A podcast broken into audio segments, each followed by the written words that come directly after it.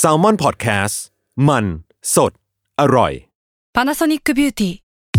มากกว่าเครื่องเป่าผมด้วยนาโนอีเทคโนโลยีล่าสุดที่จะเปลี่ยนทุกประสบการณ์ที่คุณเคยมีนาโนอีมอยส์เจอร์พลัสเพิ่มความชุ่มชื้นให้เส้นผมหลังใช้งานมากขึ้นถึง 18 เท่า พร้อมชะลอการเฟดของสีผมสำหรับคนชอบทำสีผม ดูแลความชุ่มชื้นทั้งเส้นผม หนังศีรษะและผิวคุณ Panasonic NA0J มีเทคโนโลยี nanoe ที่ care only you ทฤษฎีสมคบคิดเรื่องลึกลับ สัตว์ประหลาด ฆาตกรรม ความลี้ลับที่หาสาเหตุไม่ได้ เรื่องเล่าจากเคสจริงที่น่ากลัวกว่า fiction สวัสดีครับ ผมยชญ์ บรรพพงศ์ผมธัญวัฒน์อิพภูดม นี่คือรายการ Untitled Case สวัสดีครับ ยินดีต้อนรับเข้าสู่รายการ Untitled Case Gray Area ตอนที่ 23 ครับผม ครับสวัสดีครับ วันนี้เรามาคุยกันใน topic ที่อาจจะค่อนข้างซีเรียสแล้วก็จริงจังขึ้นมานิดหนึ่ง เพราะว่าอืมช่วงนี้ก็ต้องยอมรับว่ากระแสเรื่องของโควิดอะในมันมันเริ่มกลับมาอีกครั้งหนึงเรื่องของแบบโอมิครอนมันกลับมาแล้วมันระบาดทั่วทุกพื้นที่ในโลกอะไรเงี้ยเนาะอืมเออซึ่งซึ่งมันก็จะมีประเด็นหนึ่งที่ทั้งพี่ธัญแล้วก็ทั้งหลาย ๆ สื่อเขาก็พูดถึงหลาย ๆ รอบแล้วแหละว่ามันเป็นเรื่องของแบบ กระแสที่อะคนทั่วโลกเขาก็ฉีดวัคซีนกัน คนก็แห่กันไปฉีดวัคซีนเพื่ออมป้องกันตัวเองเพื่อสร้างภูมิคุ้มกันอะไรเงี้ย แต่ว่าอืมที่เราจะมาพูดถึงกันวันนี้มันคืออีกอีกด้านหนึ่งละกันที่มันเป็นคานงัดอะ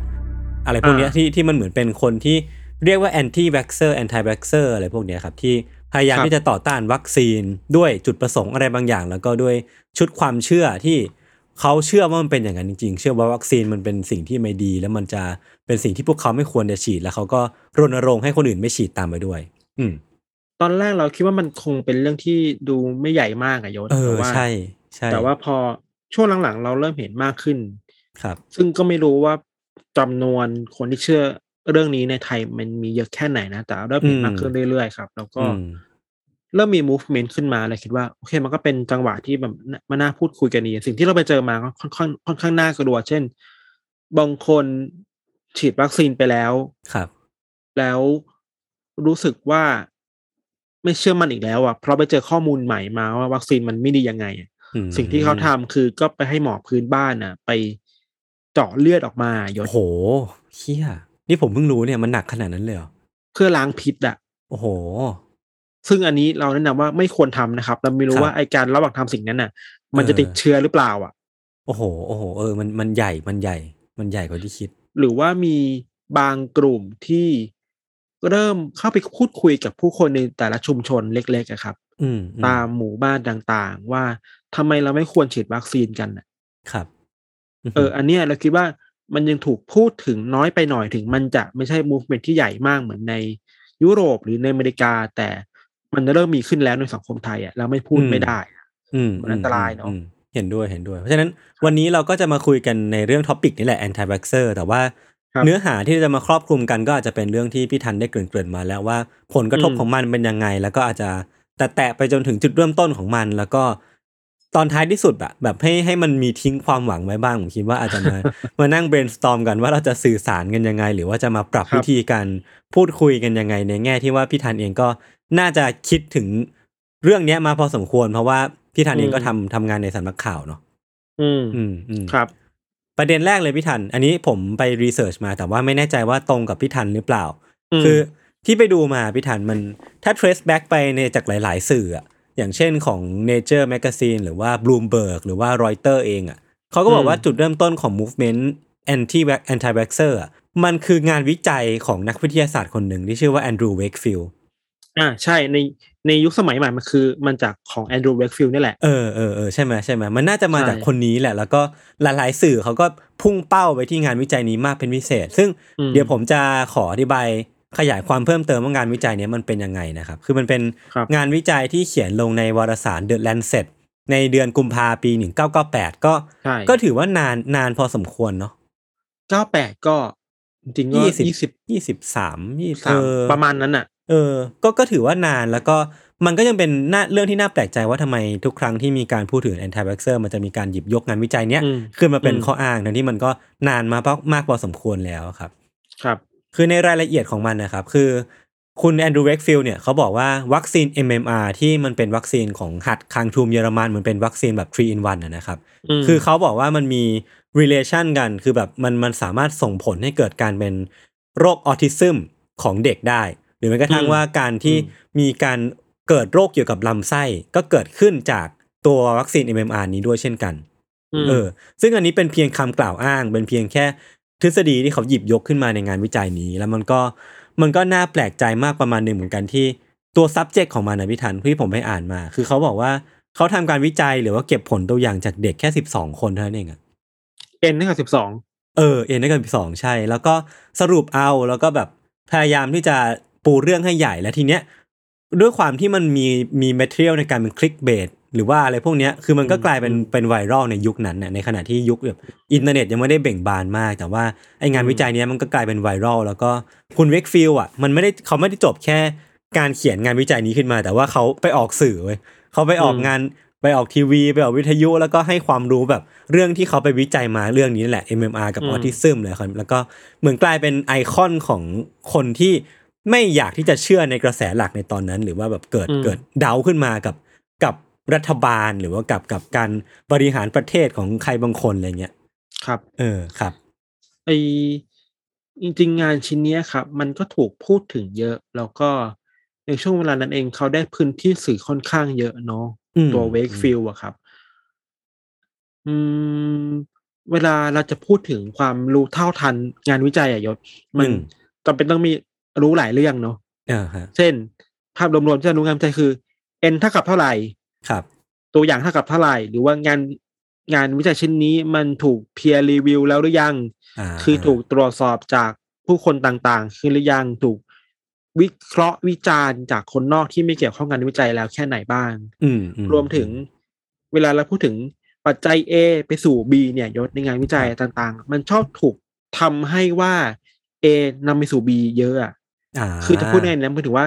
ไบแอถ้าเราสบอกว่ามากเราคิดมันคือการไม่เข้าใจการอ่านงานวิจัยมากกว่าแล้วเราเวลาจะบอกว่า A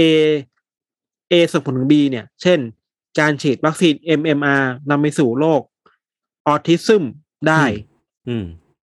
แต่งานวิจัยอาจจะพูดอีกแบบหนึ่งก็ได้นะอืมเช่นจะบอกว่านึกออกมันมีความสัมพันธ์กันอะเออเวลาเราทำงานวิจัยในเชิงปริมาณเนี่ยถึงคุณภาพอะครับ สิ่งหนึ่งที่เวลาคนวิจัยมักจะต้องระวังคือ เราจะบอกว่าปัจจัย A กับ B สัมพันธ์กัน อืม มันไม่ได้แปลว่า A นำไปสู่ B อะเออเออเออแค่มันใช่สัมพันธ์ใช่กันน่ะเหรือว่าเออหรือว่าการที่มันมันเกิดขึ้นพร้อม ๆ กันมันไม่ได้แปลว่าสิ่งหนึ่งนำไปสู่อีกสิ่งหนึ่งเสมอไปอะ เออ ใช่ อะไรเนี่ยทำให้คนถูกเข้าใจผิดเยอะครับ ครับอืมแล้วก็อันหนึงที่อยากเสริมยชญ์ต่อคือไอตัวดราม่าของแอนดรูว์ เวกฟิลด์เนี่ยครับอืม จริงๆ ถ้าเราย้อนกลับไปดูก่อนหน้านี้ว่าทำไมงานวิจัยนี้มันถึงถูกพูดถึงเยอะอะครับเพราะว่าจริงๆแล้วในสังคมยุโรปหรือสังคมอเมริกาครับ มันก็มี movement หรือมีความเคลื่อนไหวที่ต่อต้านการฉีดวัคซีนทุกรูปแบบอยู่แล้วนะ อืมอืมเออ แล้วถ้าจะย้อนกลับไปจริงๆเนี่ยมันคือช่วงประมาณแบบช่วงมีโรคฝีดาษ smallpox อะ smallpox เออ ของแบบตอนนั้นมีหมออังกฤษมั้งเอ็ดเวิร์ดเจนเนอร์ที่แบบเข้าครับไปฉีดวัคซีนให้คน ตอนนั้นก็ถูก ถูกต่อต้านเยอะจากคนที่ยังไม่รู้เรื่องเท่าไหร่ว่าทำไมเราต้องเอาเชื้อโรคเข้ามาใส่ร่างกายเราด้วยนะอ่าอ่าคือการเอาเชื้อโรคเข้ามาใส่ร่างกายเราเฮ้ยมันขยะแขยงอะมัน disgusting อะอืมมันเสียเสียนอะเราไม่เอาด้วยหรอกคุณทำอะไรกับเราอะไรเงี้ยแล้วเนี่ยมันก็ถูกถูกพูดถึงมากขึ้นมากขึ้น แล้วก็กลายเป็นองค์กร กลายเป็นการเคลื่อนไหวนะครับ ในอังกฤษอะยศมันเคยมีองค์กรที่ชื่อว่า The National Anti-Vaccination League นะเว้ยโห เชื่อเป็นองค์กรจริงจังเลยเหรอะเออ เป็นองค์กรที่ตที่ตั้งขึ้นมาเพื่อต่อต้านการฉีดวัคซีนเออหรือว่ามาตรการการฉีดวัคซีนของรัฐบาลต่อประชาชนนะครับนี่เพิ่งรู้เลย เออ แล้วมันก็ movement มันเรื่อยจากอังกฤษกลายเป็นยุโรปจากยุโรปกลายเป็นอเมริกาอะไรเงี้ย อืมอืมอืมแล้วเนี่ยมันเลยฝังความความกลัวคนเรื่องวัคซีนมาเรื่อยๆอะอืมมันเคยมีคนไปสรุปประเด็นที่คนที่เป็นสายแอนตี้ a x เซอร์คิดนะรับ คือส่วนใหญ่แล้วเขาจะมีความคิดว่าหนึ่งคือ ไม่เชื่อเรื่องการฉีดวัคซีนอืมเพราะมองว่าวัคซีนมันส่งผลเสียต่อร่างกายมากกว่าผลดีอืมสองคือไม่เชื่อในการฉีดวัคซีนแล้วคิดว่าตัวเองอยากเป็นฝ่ายดีเลย์อะขอดีเลย์ไปก่อนเพราะยังไม่เชื่อว่าไอการวิจัยที่มีอยู่ตอนเนี้ยมันครอบคลุมเพียงพออะออืมอืมแต่อันเนี้ยต้องใส่เครื่องหมายคำถามไว้ว่าบางคนนะ พูดถึงเรื่องวัคซีนโรคหัดอะอืม ตั้งแต่สมมติปีหนึ่งเก้าเก้าศูนย์น่ะครับจนถึงตอนเนี้ยก็ยังดีเลยอยู่นะนึกออกปะเออเออเออเออจนถึงวันนี้ก็เป็น anti-vaxxer คุยไปแล้วก็มีบ้างเยอะแยะมากมายอะไรอย่างเงี้ยครับอ่าฮะพอพอมันมีเรื่องของงานวิจัยที่บอกว่าการฉีดวัคซีน MMR แล้วทำให้เด็กเกิดนู่นนี่อะมันก็เลย mass ขึ้นเนี่ยเพราะมันไปนึกจุดออกประนะเด็นให้คนเออความกลัวเออคนนี้มันมีอยู่มันกระจายมากขึ้นนะยชญ์ เหมือนมันเป็นไปจุดติดเชื้อไฟที่มันแบบรุมๆมาอยู่แล้วอะมันมีเชื้ออยู่แล้วอะ อันนี้เออมาปุ๊บเออมันเหมือนเหมือนหย่อนถ่านเข้าไปให้มันแบบไฟลุกโหมขึ้นมาอะไรเงี้ยเนาะเออแบบเออกูได้ทีแล้วมัน ในแง่หนึ่งมันนั่นคือ confirmation bias แหละ อ่าอ่าใช่ใช่ใช่ใช่เนอะอืมครับ คือคือผมมามองว่า เท่าที่ผมไปอ่านมา คือเขาก็บอกว่าจริงๆวัคซีนคนที่ anti วัคซีนอย่างที่พี่ธัญพูดมันจะมีอยู่แล้วแหละ แต่ว่ามันถูกกลบไปด้วยกระแสสังคมที่วัคซีนมันเป็นฮีโร่จริงๆนะในแง่ของ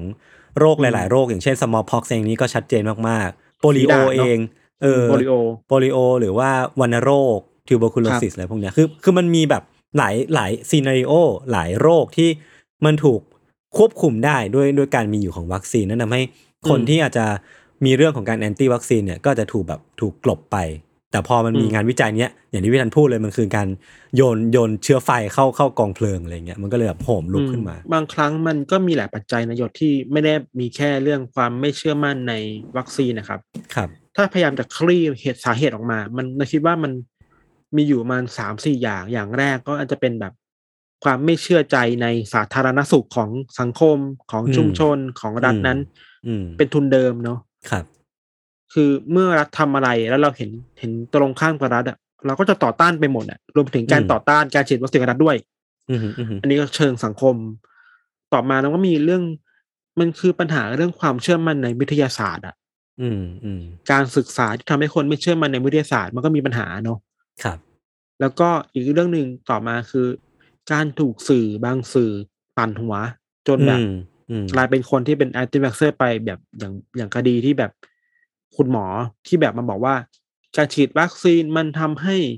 ร่างกายเราเปลี่ยนไปนู่นนี่นั่นดีเอ็นเออ่าเปลี่ยนไปอ่าแล้วถูกสื่อพูดถึงบ่อยๆอะอืมเออคุณคิดว่าโอเคนี่คือเรื่องจริงว่าถูกสื่อพูดถึงอะไรเงี้ยสื่อมันเออไม่ค่อยรับผิดชอบเท่าไหร่เนาะ เอออีกคือมันอีกเรื่มีองปัจจัยเยอะมากเลยเออพี่ทันก่อนถ้าเยอะต่อเยอะมาก หรือแม้แต่ลงมาในระดับปัจเจกอะยศมันก็มีครับไว้ยเช่น ความกลัวเข็มฉีดยา อืม อ่า เออเออก็ก็ก็เกี่ยวนะ เอาจริงๆแล้วอะ อืม แต่แต่ต้องต้องดิสเคลมไว้ว่า ทุกคนที่เป็นคนกลัวเข็มฉีดยาไม่ได้เป็นไม่อันได้ตี้แบคเตอร์นะ ใช่ใช่ผมว่าแต่ส่วนบางคนที่ด้วยซ้ำืมบางคนที่เป็นแบบกลัวเข็มฉีดยาแล้วพยายามหาเหตุผลว่า ทำไมครับใช่ต้องไม่ฉีดอะต้องไปเจอข้อมูลอืมอะไรพวกนี้มาเต็มไปหมดในอินเทอร์เน็ตนะคอืรับมอืมอืมอืมผมว่าก่อนที่จะไปถึงประเด็นต่อไปคือเมื่อกี้พี่ทันหย่อนมาเยอะแล้วแหละว่าปัจจัยมันอืมมีเยอะแยะมากมาย เดี๋ยวเราไปคุยกันต่อแต่ว่าในแง่ของบทสรุปของตัวงานวิจัยของ Andrew Wakefield เนี่ยครับคือมันถูก debunk ไปแล้วแหละ หลายรอบใช่แล้วก็โดยใช่โดยหลาย ๆ สื่อ ซึ่งตอนนี้ในเว็บ The Lancet เองก็มีการขึ้นเตือนมาแล้วว่างานวิจัยเนี้ยไม่ได้ไม่ได้รับการ approve นะอืมก็อย่าไปเชื่ออะไรในในนี้แบบแบบร้อยเปอร์เซ็นต์ขนาดนั้น ครับอืม คืองานวิจัยของ Andrew Wakefield ที่บอกว่าการฉีด MMR วัคซีน จะทำให้ทำทำให้เด็กเกิดอาการทางออทิซึมได้อะครับ มันก็ถูกตั้งคำถามเยอะว่านักวิจัยคือตัว Wakefield เองอะอืมไปดัดแปลงหรือไปปลอมแปลงข้อมูลอะไรบางอย่างในงานวิจัยอ๋อเพื่อทำให้เกิดผลแบบนี้เว้ยเออเออเออเออแล้วผลของสิ่งเนี้ยบางคนไม่รู้คือเวกฟิลถูกถอนใบประกอบวิชาชีพแพทย์ไปแล้วอะใช่ใช่เออมันคือเรื่องใหญ่มากเนี่ยมีคนมันไม่พูดถึงไงว่านี่อันนี้มันครับคือเรื่องโกหกอะก็ถ้าสมมติว่าคนที่เขาเชื่อใน anti vaxxer เขาจะเอาบทงานวิจัยของ Andrew Wakefield ไป เขาก็ไม่พูดถึงชีวิตหลังจากนั้นของ Wakefield ว่าว่าแบบแม่งถูกถอนไปกับไปประกอบ แล้วก็กลายเป็นแบบไปอยู่ในองค์กรที่สนับสนุน anti vaxxer แบบเต็มเต็มๆไปเลยอะไรเงี้ยใช่ครับ แต่ว่าพันนี้ยมันมีอีกเรื่องหนึ่งไม่ทัน คืออมงานวิจัยเนี้ยแม้ว่ามันจะถูกดีบังไปแล้วแหละ แต่ว่าในแง่ของผลกระทบที่มันเกิดขึ้นอะคือมันเกิดขึ้นแล้วเว้ย คือในปี 2004อะมันมีการบันทึกไว้ว่ามีคนที่ป่วยเป็นโรค MMR เนี่ยก็คือหัดคังทูมแล้วก็หัดเยอรมันเนี่ยครับมากขึ้นถึง2เท่า ก่อนที่งานวิจัยเนี้ยจะตีพิมพ์อืมแปลว่าไอ้งานวิจัยเนี้ยมันสร้างความกลัวหรือว่าสร้างผลกระทบในแง่ของการที่รั้งไว้ไม่ให้คนเนี่ยไปฉีด เพราะว่ากลัวอะไรบางอย่างที่มันถูกบันทึกไว้ในงานวิจัยนี้ แล้วมันเป็นผลกระทบที่เด่นชัดมากๆ คือในแง่ของการที่มีคนป่วยมากขึ้น เออ คือผมก็เลยจะเผ จะจะมาคุยต่อว่าอืมในแง่ของงานวิจัยที่มันถูกดีบังไปแล้วก็จริงอะแต่ว่าผลกระทบที่มันเกิดขึ้นอะคือมันเกิดไปอืมแล้วเว้ยโมเมนตัมมันเกิดขึ้นแล้วแล้ว มันอืมส่งผลมาตั้งแต่ตอนนั้นอะ จนถึงปัจจุบันอะเออแล้วแล้วเราไม่รู้จะหยุดยังไงเหมือนกัน แล้วมันไม่ใช่แค่วัคซีน MMR มันครับนำไปสู่วัคซีนอีกหลายแบบมากเลยครับอืมในเราเคยไปดูของคลิปของ Vox อะเนาะ Vox เป็นครับสำนักข่าวที่อธิบายข่าวได้ค่อนข้างดีในอเมริกาครับ ครับ เขาเคยย้อนไปดูว่าในช่วงมกราคมถึงกรกฎาคมปี2013มายศอืมันเคยมีการระบาดของหัดเว้ยโรคหัดอืมน่ะอืมค่อนข้างเยอะ แล้วเขาไปดูมีมีคนสำรวจนะว่า ในกลุ่มคนที่ไม่ฉีดวัคซีนแล้วเป็นหัดเนี่ย เหตุผลที่เขาไม่ฉีดวัคซีนคืออะไรอืมแปดสิบเปอร์เซ็นต์่ะ เกือบแปดสิบเปอร์เซ็นต์่ะ บอกอ่าว่ามาจากความเชื่อทางศาสนาเว้ยเชี้อะ ซึ่งอันนี้เราเราไม่รู้ว่าต่อคือเรื่องอะไรอะทำไมเออความเชื่อทางศาสนาบางอย่างที่ทำให้คนมันไม่ไปฉีดวัคซีนอะครับปัจจัยรองลงมาน้อยมากคือ ความไม่เชื่อมั่นในวัคซีน แล้วรองลงมาอีกคือการเข้าไม่ถึงโอกาส อืมแต่แบบการที่บอกว่า80%มาจากความเชื่อทางศาสนาเนี่ยแปลว่า หรือศาสนาบางคำสอนหรือการบิดเบือนอะไรบางอย่างในเรื่องความเชื่อมันทำให้คนไม่ฉีดวัคซีนด้วยก็มีเหมือนกันนะ อืมอืม มันมันเคยมีทฤษฎีสมมติคิดแปลกๆ อันหนึ่งเว้ยตลกดี แล้วคนก็เชื่อเยอะ คือบอกว่าวัคซีนโควิด หรือวัคซีนหลายๆอย่างเนี่ยครับ มันคือวัคซีนที่ทดลองมาจากทารกที่เสียชีวิตแล้วอะฮะเพราะฉะนั้นอะ มันจะมีเซลล์ของทารกอยู่ในวัคซีนเว้ยเออเออเออเออมันไปไกลถึงขั้นนั้นอะนึกออกปะก็คือมันคือแบบพวกสเต็มเซลล์อะไรอย่างงี้ป่าวะไม่ไม่ใช่รู้หรอกใช่ไหมเออเดี๋ยวมันก็ไปไกลเว้ยนั่นแหละเออดูดูเออน่ากลัวเออดีเหมือนกัน หลอนอยู่นะ คืออันเนี้ยที่ที่จะมาชวนคุยต่อคือว่าในแง่ของผลกระทบที่มันเกิดขึ้นแล้ว movement นี่มันเกิดขึ้นแล้ว แล้วในปัจจุบันเนี่ยที่มันมีโซเชียลมีเดียผมคิดว่าอืมโซเชียลมีเดียมันเป็น catalyst มันเป็นตัวเร่งปฏิกิริยาให้ movement อืมเนี้ยมันมันไปไกลมากขึ้นเดี๋ยว ผมใช่จะลองเล่างานวิจัยที่ผมไปอ่านมาแล้วเดี๋ยวมาแชร์แชร์กับพี่ทันแล้วกันเนาะครับคืออันเนี้ยผมไปอ่านมาเนี่ยมันเป็นงานวิจัยที่พูดเรื่องเกี่ยวกับ anti vaxxer movement ในโซเชียลมีเดีย คือคนที่ทำงานวิจัยเนี้ยเขาก็วิเคราะห์ถึงพฤติกรรมการใช้งานของกลุ่มคนที่แบ่งเป็นสองกลุ่มสามกลุ่มหลักๆเนาะคนที่เชียร์วัคซีน คนที่แอนตี้แล้วก็คนที่เป็น neutral ผมจะพูดถึงคนที่เชียร์กับแอนตี้ละกันว่ามันมีความแตกต่างกันยังไงอืมคือเขาอะบอกว่ากลุ่มคนที่แอนตี้มักจะเน้นการรีทวีตเว้ยคือ action เยอะมาก แต่ว่า percentage ส่วนใหญ่ของของ action ที่เกิดขึ้นในทวิตเตอร์ของคนกลุ่มเนี้ยจะเป็นการอืมรีทวีต ซึ่งอืมพอไปเจาะลึกดูแล้วอะเขาจะมองว่าการรีทวีตเนี้ยมันจะเป็นการเน้นแชร์ข้อมูลจากกลุ่มข้อมูลไม่กี่ที่ สื่อบางเจ้าก็เรียกกลุ่มเนี้ยที่เป็นกลุ่มที่ anti vaxxer จะแชร์เนี่ยเรียกว่า disinformation dozen หรือว่าอืมแค่กลุ่มโหลนึงอะที่แม่งแชร์แต่ข่าวปลอม แล้วคนเนี้ยก็จะพร้อมที่จะแชร์จากกลุ่มข่าวเนี้ยไปเรื่อยๆเรื่อยๆเรียกได้ว่าจากการวิเคราะห์ตรงเนี้ยมันคือมี echo chamber ที่ชัดเจนก็คือมี ห้องเสียงกังวาน ไม่รู้จะเรียกว่าอะไร หรือว่าอืมคนกลุ่มเนี้ยก็จะมี community ที่เหนียวแน่น แล้วเขาก็จะครับเชื่อในในสิ่งที่หัวหอกเขาเชื่อ แล้วเขาก็พร้อมที่จะแชร์ตรงนี้ไป อืม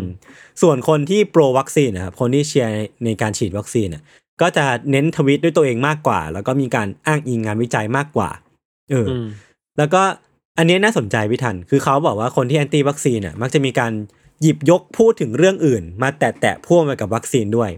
ซึ่งเรื่องอื่นน่ะมันคือเรื่องของการเมือง เรื่องของอืม political เรื่องของ conspiracy theory ต่างๆ เรื่องอืมอย่างเช่นอืมพิซซ่าเกตอย่างเช่นอะไรอืมพวกเนี้ยก็จะมีการอืมหยิบยกมาเรื่อยๆ ซึ่งมันมันมีการเชื่อมโยงกันให้เห็นบ่อยๆเอออมแล้วก็สิ่งที่ท้ายๆ แล้วของงานวิจัยเนี่ยเขาบอกว่าปัญหาหลักๆของของ movement เนี่ยครับมันคือพวกหัวหอกนี่แหละ โดยเฉพาะอย่างเช่น คนที่เราก็น่าจะจดจำได้ดีอย่างโดนัลด์ทรัมป์ที่อืมเขาเองก็มีหลายทวิตที่ชี้นำแล้วก็แบบ มีอืมมีเป็นที่เป็นไอคอนอะเป็นไอดอลของของอืมเหล่าคนที่แอนตี้วัคซีนนะครับ แล้วก็ครับคนนี้หลักๆ พี่ทันน่าจะรู้จักก็คือ อดีต Vice President หรือว่ารองประธานของไฟเซอร์อย่าง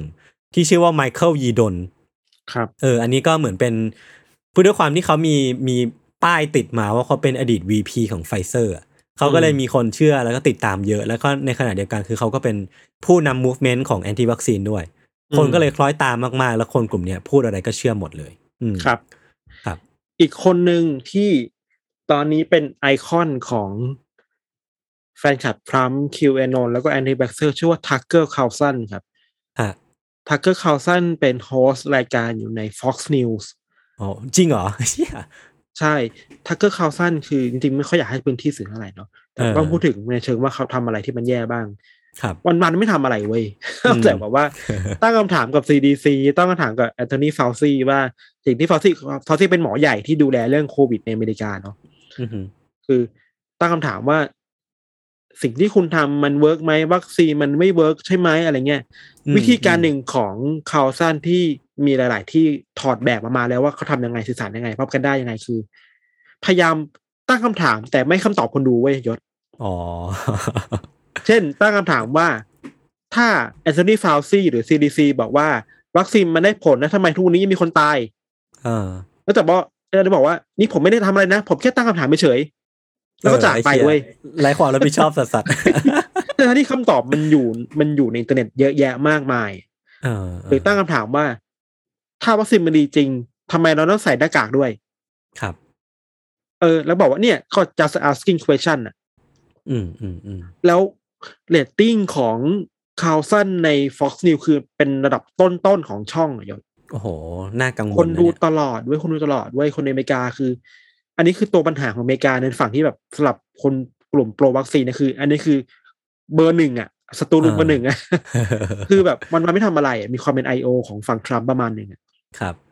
ครับเออเออจริงๆ Carlson ก็อันตรายหรือทรัมป์เองสิ่งที่ทรัมป์ทำคือ ไม่ได้พูดถึงทฤษฎีสมคบคิดหรือว่าพวก fake news misinformation เกี่ยวกับวัคซีนตรงๆ แต่แค่จะบอครับแค่รีทวีตอะอืมอืมแค่ endorse มันอะแต่ไม่ได้บอกว่าเออฉันเชื่ออะไรอะ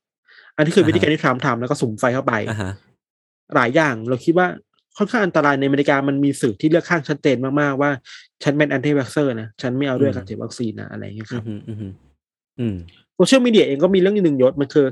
อย่างปีที่แล้วสองพัน ยี่สิบเออสองพันยี่สิบมันเคยมีสารคดีอันหนึ่งที่ดังมากๆในอเมริกา ชื่อว่า Plandemic ไปเคยได้ยินชื่อปะไม่เคย แต่พอพอเก็ตอยู่ว่ามันจะสื่อถึงอะไร Plandemic สะกดว่า P L A N D E M I C มันเอาคำว่า plan ที่แปลว่าการวางเออแผน มารวมกับคำว่า pandemic อะครับเพื่อที่จะบอกว่าไอ้โรคระบาดโควิด เนี่ย มันเกิดขึ้นอย่างเป็นระบบนะ มันมีการวางแผนวางแผนมีเอาการไว้ เออมันมีความมีมีความสมคบคิดกันเยอะมากครับอือหือแล้วแล้วสารคดีเนี้ยมันถูกเอามาฉายใน YouTube แล้วคนดูเป็นล้านเลยเว้ยยศโอ้โห แต่ว่า YouTube ก็ไหวตัวทันก็ลบทิ้งไปแล้วอะแต่ก็มันเออก็กระจายไปแล้วเยอะมากๆครับ ครับ ใน Plandemic เนี่ยสารคดีเนี้ยก็ถูก produce ถ่ายทำสัมภาษณ์โดยทุกคนที่เป็นแอนตี้ a บ c เซอร์หมดเลยเว้ยอืม มีการสัมภาษณ์แหล่งข่าวนู่นนี่นั่นว่าทำไมคุณถึงเชื่อว่ามันมีการวางแผนมาแล้ว มันจะมีทฤษฎีว่า จริง ๆ แล้วไวรัสมันออกมาจากห้องแลบอืมอเมริกากับจีนรู้กันมอยากครอบครองโลกหรือว่า เผยแพร่แนวคิดที่ค่อนข้างน่ากลัวมากๆเว้ยอันนี้เป็นเรื่องสำหรับเราเป็นเรื่องปัญหานะหืคือเราจะพาพาประเด็นไปอีกว่า เวลาเราพูดถึงพวกทฤษฎีสมคบคิดเกี่ยวกับโควิดนะครับ แล้วสื่อมันมีเกี่ยวเนาะอะไรอย่างเนี้ยบางคนบอกว่าก็เชื่อก็ก็เชื่อไปสิแต่ อันเนี้ยมันสร้างปัญหาเว้ยเฉพาะโดยเฉพาะในพ a นเดมิกมันบอกว่า ไอการฉีดโควิด เนี่ย ฉีดวัคซีนโควิด เนี่ย มันมันทำให้คนตายมากขึ้นกว่าเดิมหรือเปล่า อืม หรือมันบอกว่า ไอการที่คุณมาบอกให้ทุกคนใส่หน้ากากอะเพื่อกันโควิดอะอือหือรู้ไหมว่ามันเป็นอันตรายนะ เพราะว่าการใส่หน้ากากอะ มันทำให้เชื้อโรคในร่างกายเราอะ มันมันเด้งไปมาในปากเราอะ แล้วเราก็จะเจ็บป่วยมากขึ้นเว้ยฮะอีอย่างว้าป่ะไม่คนอีอย่างว้าเลยเว้ยแต่มันมีคนเชื่อจริง ๆ และ มันมีคนวิเคราะห์กันว่าไอสิ่งที่มันเกิดขึ้นในสารคดีพ a นเดมิกนี่แหละ ที่ทำให้คนอเมริกันจำนวนไม่น้อยเนี่ยไม่ใส่หน้ากากอะอืมเพราะเชื่อว่าการใส่หน้ากากมันทำให้ไวรัสในร่างกายเรามันมัน active มากขึ้น มันป่วยได้มากขึ้นน่ะยศอืมอืมซึ่งอันเนี้ยมันไม่มีงานวิจัยไหนมาวิจัยศึกษาเรื่องนี้เลยเว้ยมันพูดอะแบบมั่วๆครับ หรือแม้แต่ไปหาคนที่มาบอกว่า เอ้ยฉันเคยออกมาแฉเรื่องนี้นะแต่ถูก FBI ถูกตำรวจแบบมาจับกลุ่มอะไรเงี้ยอ่า แต่ก็มีคนไปแฟกเช็คแล้วว่าคนที่มาพูดอะถูกจับเรื่องข้อหาอื่นอ้าวที่มีอยู่แล้ว แล้วก็ในสารคดีอะมันทำเป็นแบบว่า ผู้หญิงเนี่ยถูกตำรวจแบบ เป็นแบบคอมมานโดเป็นชุดชุดๆอะอืมขับรถมาแล้วก็เอาที่ที่ทำลายประตูอะเหมือนที่เราเห็นในมีมอะมาทำลายประตูอ่าไป แต่ว่าไอ้ฟุตเทจนั้นอะมันคือภาพสต็อกอะอ้าวเชี่ยแม่งคือ fake ชัดๆเลยอะแม่งคือแบแบบบทุกอย่างมันเละเทะไปหมดเลยเว้ย เออเออ แต่ก็มีคนเชื่อไอไอความ Plandemic เนี่ยค่อนข้างเยอะมาก แล้วก็อือฮึกลายเป็นทฤษฎีกระแสหลักที่อยู่ในกลุ่มต่อต้านวัคซีนในอเมริกาไปแล้วครับ อืมอืมเอาจริงก็น่ากลัวผมคิดว่ามันก็น่ากลัวโดยที่แบบผลกระทบหลักๆของมันมันอาจจะมันจะเกิดขึ้นแบบเป็นเป็นโดมิโนแหละ เกิดจากความแบบไม่วางใจสหรัฐอเมริกาด้วย ไม่วางใจแบบรัฐบาลทั่วทั้งโลกมันก็เลยแบบส่งผลแย่ไปหมดเลยเนาะอืมอืมอืมแล้วเราว่ามันมีอีก สองสามปัจจัยที่ทำให้มันดูน่ากลัวมากขึ้น เช่น นักการเมืองฝั่งขวา หรือฝั่งที่เป็น anti v a x เ e อร์อยู่แล้วเนี่ยอืมพอมีพื้นที่สื่อพูดถึงเยอะอะก็ก็พูดเรื่องนี้ตลอดอะ คนหนึ่งที่เป็นไอคอนของฝั่ง anti-vaxxer มาตลอดคือ วุฒิสมาชิกชื่อว่าแรนด์พอลครับแรนด์พอลอ่าฮะเป็นคนที่ต่อต้านการฉีดวัคซีนมาตลอดเลยอะครับไม่ว่าจะฉีดอะไรก็จะให้สัมภาษณ์สื่อว่าผมไม่ฉีดผมไม่มั่นใจขอ delay ไปก่อนได้ไหมพูดอย่างนี้มาเป็นสิบสิบปีอะยศ อือหือมาถึงโควิด ก็ชัดเจนมากเขาก็อยู่ตรงข้ามกับไบเดนเนาะก็แบบอืมเมื่อไม่เอาด้วย ไม่ฉีดสิทำไม แล้วก็กลายเป็นไอคอนหนึ่งของกลุ่มอันนี้ไปแล้วอะอืมคู่ไปกับทักเกอร์คาร์ลสันอืมอย่างเมื่อวานหรือเมื่อวันซืนเนี่ยครับว่ามีดราม่าใหญ่ในอเมริกาเกิดขึ้นคือ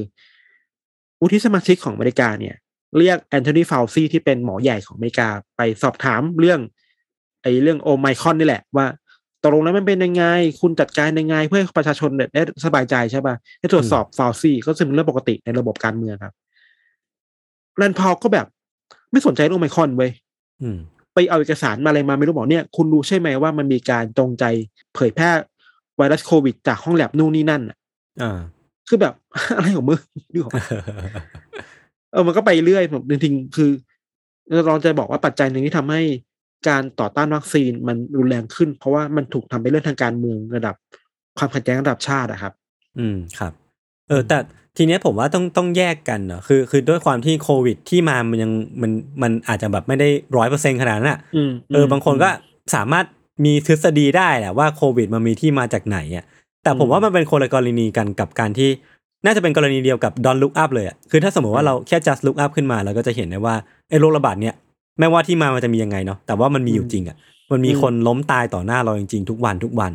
เออแล้วแล้วในแง่หนึ่งการฉีดวัคซีนมันก็จะเป็นการที่เราก็ protect ตัวเอง แต่ว่ามันการรับผิดชอบต่อสังคมด้วยอะไรเงี้ยเออครับเออเราไปรวบรวมข้อมูลมาถึงข้อถกเถียงที่คนพูดถึงการไม่ไปฉีดวัคซีนนายศครับ ว่าตาม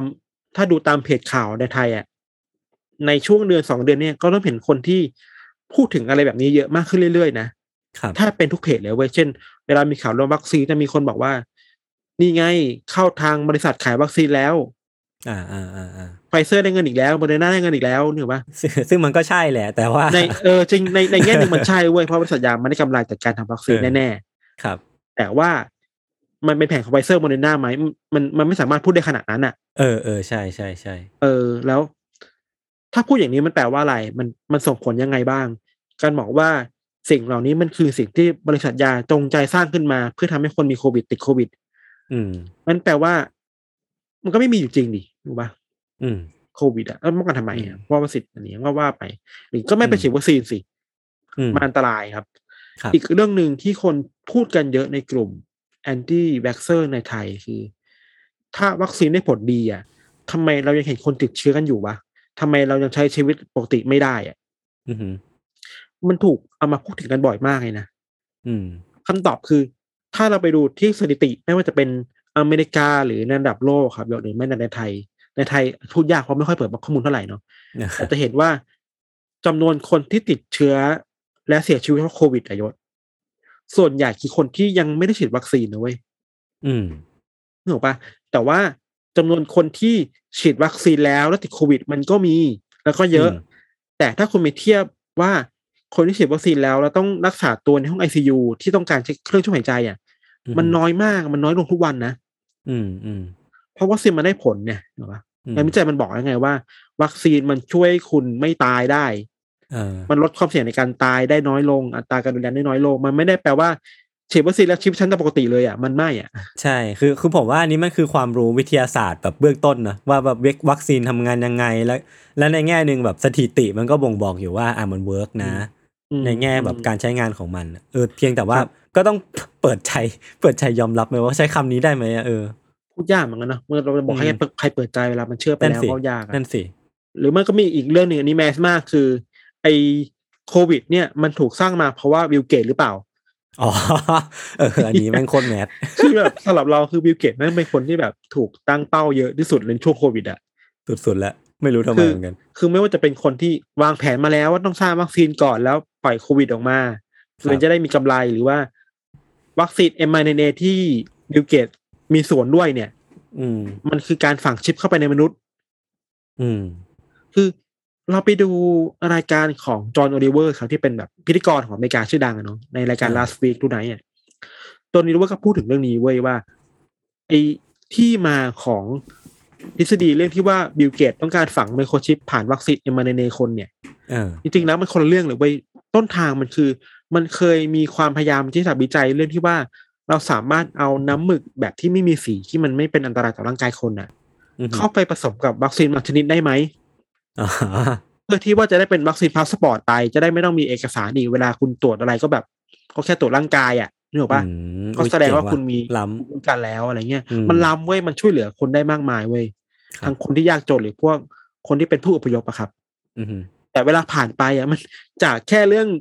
น้ำหมึกแบบไม่มีสีมันกลายเป็นการฝังชิปเข้าไปในดีในเดคนในร่างกายคนไปแล้วอะนึกออกแล้วเออ มันเออไปไกลมากเว้ยอ่าฮะหรือว่าบางคนบอกว่า ไอ้วัคซีน mRNA เนี่ย มันจะทำให้ DNA เราเปลี่ยนไปอะ อือฮึอันเนี้ย mass มากเราเราเองนะตัวเราเองส่วนตัว เราเคยไปกินข้าว แล้วเจอคนในร้านอาหารคุยกันเรื่องนี้เว้ยคนสูงอายุแล้วอะบอกว่ารู้ไหมไฟเซอร์โมเดอร์นาเนี่ยฉีดวัคซีนไปแล้วนะ DNA เรามันจะเปลี่ยนนะเว้ยอืมเออแต่มันก็คนมีเชื่อแบบนี้ในอเมริกาจริงๆ ในไทยก็มี อืมแต่ว่ามันก็มีงานวิจัยของวอชิงตันโพสต์อะครับครับ เขาก็ไปศึกษามาคือไอ้วอชิงตันโพสมันได้วิจัยแค่ไปไปศึกษามาเนาะเขาไปรวบรวมข้อมูลงานวิจัยต่างๆ มาแล้วพบว่า ไอ้วัคซีน mRNA เนี่ย เมื่อเมื่อมันถูกฉีดเข้าไปในร่างกายเราแล้วอะมันไม่ได้เข้าไปถึงระดับจีโนมมนุษย์เว้ยเออมันทำงานแค่เรื่องภูมิคุ้มกันน่ะอือฮึเมื่อมันไม่ได้ถึงจีโนมแปลว่ามันไม่เข้าไปยุ่งอะไรกับดีในเดมนุษย์แน่ๆเว้ยอืม นี่มันชัดเจนมากอะก็จบแล้วอะอืม จริงๆก็คือแค่เขาแค่ลุกอัพอะเออ คือ คือถ้าสมมติว่ามันเข้าไปไปบัดดัดแปลงพันธุกรรมเราได้จริงเนี่ย คือคือมันก็จะเป็นเทคโนโลยีที่ล้ำมากเนอะแล้วคนเขาก็อยากที่จะใช้เทคโนโลยีนี้กันอะทำไมต้องมาวางแผนแบบปลอมๆด้วยวะคือในเมื่อมันจะใช่มันสามารถช่วยให้เราพลิกพลิกชีวิตเราได้ เราสามารถตัดแปลงพันธุกรรมให้เราป้องกันมะเร็ง ป้องกันโรคนู้นนี้ได้ทำใช่ไมมึงต้องมานั่งวางแผนให้คนทั้งโลกแม่งติดโรคระบาดแล้วก็มามาดัดแปลงคนทั้งโลกอีกทีหนึ่งวะจอห์นโอลิเวอร์บอกบอกติดปากติดตลกว่า ถ้าคุณจะกังวลเรื่องการที่บิลเกตส์ฝังไมโครชิป เพื่อติดตามเออคุณน่ะ คุณไม่กังวลมือถือคุณดีกว่าปะใช่เฮียแม่งรู้อยู่แล้ว คือคุณแค่คุณพูดใส่มือถือมันก็ขึ้น ad มาแล้วเนี่ยคุณคิดว่าคุณปลอดภัยจริงๆเหรอเออคือแบบเอ้ยมึงของจริงอยู่ในมือถือเว้ยไม่ได้อยู่ที่เออวัคซีนเว้ยแค่แค่ look up อะเออเออเออครับใช่มีอีกเรื่องหนึ่งขอติดไปนิดนึงคือ อีกเรื่องหนึ่งได้ครับคือ มีหลายคนเชื่อว่าที่เขาไม่เอาด้วยกับวัคซีน เพราะมันอันตราย อันเนี้ยเราเข้าใจได้นะ อ่าใช่ใช่คือยังยังกังวลผลอยู่ บางคนบอกว่าที่ไม่เชื่อมั่น เพราะว่าวัคซีนโควิดอะมันถูกพัฒนามาเร็วเกินไปเว้ยอืม อันนี้อันนี้ผมเห็นด้วย อันนี้ผมก็ตั้งแง่ไว้เหมือนกันประมาณหนึ่งเหมือนกัน ใช่ เราจะอธิบายแบบนี้ครับว่า ในอเมริกาในช่วงที่เริ่มรู้ว่ามันมีโควิดแล้ว แล้วมันจะเป็นโรคระบาดที่ทำให้ทั่วโลกมันส่งผลอันตรายเนาะครับมันมีโปรเจกต์ขึ้นมาชื่อว่า Operation Warp Speed เว้ย อือฮึ Operation Warp Speed คือโปรเจกต์ที่ระดมทุนเงินมหาศาลจากองค์กรต่าง ๆอะยศอืมเพื่อมาระดมทุนเพื่อพัฒนาวัคซีนกันเว้ยอือฮึเช่น ให้ทุนกับคนนั้นคนนี้ แล้วเราจะได้วัคซีนมาใช้นะเนกอะปะอืมไฟเซอร์โมเดอร์นาต่าง ๆ มันก็อยู่ในโปรเจกต์ Operation Warp Speed ด้วยเหมือนกันอืมประเด็นหลักคืออยู่นี้เว้ยที่ทำให้ไฟเซอร์หรือโมเดอร์นามันเกิดขึ้นได้เร็วๆอะอืม เพราะว่าเขาไม่ได้ร่นไทม์ไลน์นะเว้ยแต่ว่าอ่ามัมันมีคนวิจัยมันคนอธิบายว่า สมมุติว่าเราพัฒนาการทำแบบวัคซีนเป็น A ถึง Z อะ หรือ A ถึง F ก็พออะเราไม่ต้องทำเป็นเส้นตรงคือพัฒนาจาก A ไป B จาก B ไป C อะ มันสามารถทำบางขั้นตอนก่อนได้เว้ยเช่น E F อะอืมอืมมันเลยเกิดขึ้นได้เร็วไงถูกปะอืมอืมเพราะ A B อาจจะเคยมีงานวิจัยที่อยู่มาอยู่มีอยู่แล้ว อะอ่าฮะ แล้วมันทำ E F B ไปพร้อม ๆ กันได้เว้ยเออเออเออเออน่าสนใจ มันไม่จำเป็นต้องมันไม่ต้องรอจาก A ไปถึง Z อะ มันอืมมันทำ A B C D E หรือ E F ไปพร้อม ๆ กันได้อะในการผลิต mRNA ในวัคซีนอะเออมันมันบูรณาการมากกว่าที่แบบเราจะมานั่งทำแบบ traditional เนอะใช่ เพราะฉะนั้นไทม์ไลน์การออกวัคซีนมันเลยออกมาได้เร็วไง อ่าอ่าอันเนี้ยมันก็เลยอธิบายได้ว่าอ๋อคุณไม่ต้องกลัวเว้ยเขาทำทำมาเยอะแหละอืม แล้วมันก็ครับมีงานวิจัยอีกมากมาย ไม่รู้มหาศาลที่ที่มายืนยันความปลอดภัยของวัคซีนโควิดอือฮึ mRNA อะว่า มันปลอดภัยนะ มันลดความเสี่ยงที่คุณจะไม่ตายและติดเชื้อและอาการหนักได้จริง ๆ นะอืมอืมอืมถ้าพูดกันเชิงวิทยาศาสตร์นะอืมเอออืม โอเค ผมว่าเราก็น่าจะพูดกันไปหลาย ๆ ประเด็นนะทั้งทั้งความน่ากลัวทั้งความแบบอีหยังวะมของของ movement นี้แล้วก็ คือในแง่หนึ่งอะผมคิดว่า เราอาจจะมาต้องสรุปดีๆ ประมาณหนึ่งว่าเราจะสื่อสารกับกับคนที่เป็น anti vaxxer ยังไงให้ให้เขาเข้าใจอะ อืม มันแก่นของมันคือความเชื่อใจอะ trust อะยศครับเราเข้าใจว่าก็มีหลายหลายๆคนพยายามพูดนะ เช่นอืมลูกๆบอกกับพ่อแม่บอกกับปู่ย่าตายายว่าไปฉีดวัคซีนกันเถอะอือฮึอย่ากลัวเลย แต่ก็มีคนที่กลัวอยู่อะ อืม มันคุยยากอะ แต่ในไทยเราคิดว่ามันยังไม่ได้บานปลายแบบในอเมริกาครับ เราเราเชื่อมั่นกันเอาข้อมูลมาคุยกันอยู่นะ อือฮึว่า เฮ้ยไปดูไปดูตัวเลขไหมว่าที่คนติดวัคซีนแล้วตายวันเนี้ยเพราะเขาไม่ได้ฉีดวัคซีนที่คนติดโควิดแล้วตายอะอืมเพราะเขาไม่ได้ฉีดวัคซีนไงเนกอะปะเอาข้อมูลอืมไปคุยกับผู้ใหญ่หรือไปคุยกับเพื่อนๆน้องอืมๆที่แบบเป็นสายนี้อะครับอือฮึแล้วก็ เราคิดว่าการด่าก็บางทีก็ไม่รู้สิมันก็จะมีข้อสำคัญอยู่มั้งด่าเยอะๆมันก็ทำให้แตกแยกไป แต่บางทีก็เข้าใจคนนะที่แบบ ทนไม่ไหวแล้วโว้ยอะแบบกูบอกจนปากเปียกปากแฉะ คือ คือไอการต่อสู้กับ anti-vaxxer ในในโลกนี้ยศครับสำหรับเรานะมันคือการทดสอบความอดทนเว้ยอืม มันเพิ่งมีเมื่อ week ที่แล้วอะ ไอผู้นำฝรั่งเศสนะครับอือฮึ มาครงเขาบอกว่าเขาออก vaccine mandate vaccine mandate คือมาตรการบังคับให้คนมาฉีดวัคซีนนู่นนี่นั่น ถ้าคนไม่ฉีดคุณจะเสียหายอะไรบ้าง อืม บอกทำอย่างเนี้ยเพื่อต้องการแบบ piss off คนที่เป็นแอนตี้ a x เซอร์อืม แบบอืมอะจะออกมาให้มึงแบบไม่สบายใจที่สุดอะ ครับ คือเออแล้วมันส่งผลกระทบยังไงบ้างอะ มีมอบเพียบเลยเว้ยอ่าโอเคเข้าใจคือแบบได้มอบบอกว่ามึงไม่อยากให้กูสบายสบายใจใช่ไหมกูไม่สบายใจกูจะมาด่ามึงเออมันมาทัวร์มึงเออทุกวันอะไรเงี้ย มันเลยเกิดอะไรขึ้นในยุโรปในในยุโรปชัดเจนมากม็อบมันเยอะมากเยอรมันอังกฤษฝรั่งเศสที่หนักๆอะเนาะครับ คือม็อบคือเยอะมากมันเดินขบวนกันบ่อยมากๆครับ อเมริกาก็เยอะอืมเยอะอยู่แล้วอย่างที่รู้กัน อือืมมบางทีมันมันพูดด้วยเหตุผลยากอะแต่ก็ต้องต้องเชื่อมั่นว่าการพูดคุยอะมันคือสิ่งที่ดีที่สุดอะอือฮึเราไม่อยากให้ไทยมันบานปลายไปถึงขั้นต้องมีมาตรการบังคับทุกคนต้องฉีดวัคซีนโควิดอะอือฮึ เพราะเมื่อการขยายอำนาจของรัฐบาลไปมากขึ้นกว่าเดิมอะมันทำทำให้รัฐดูเป็นอำนาจนิยมมากขึ้นอะ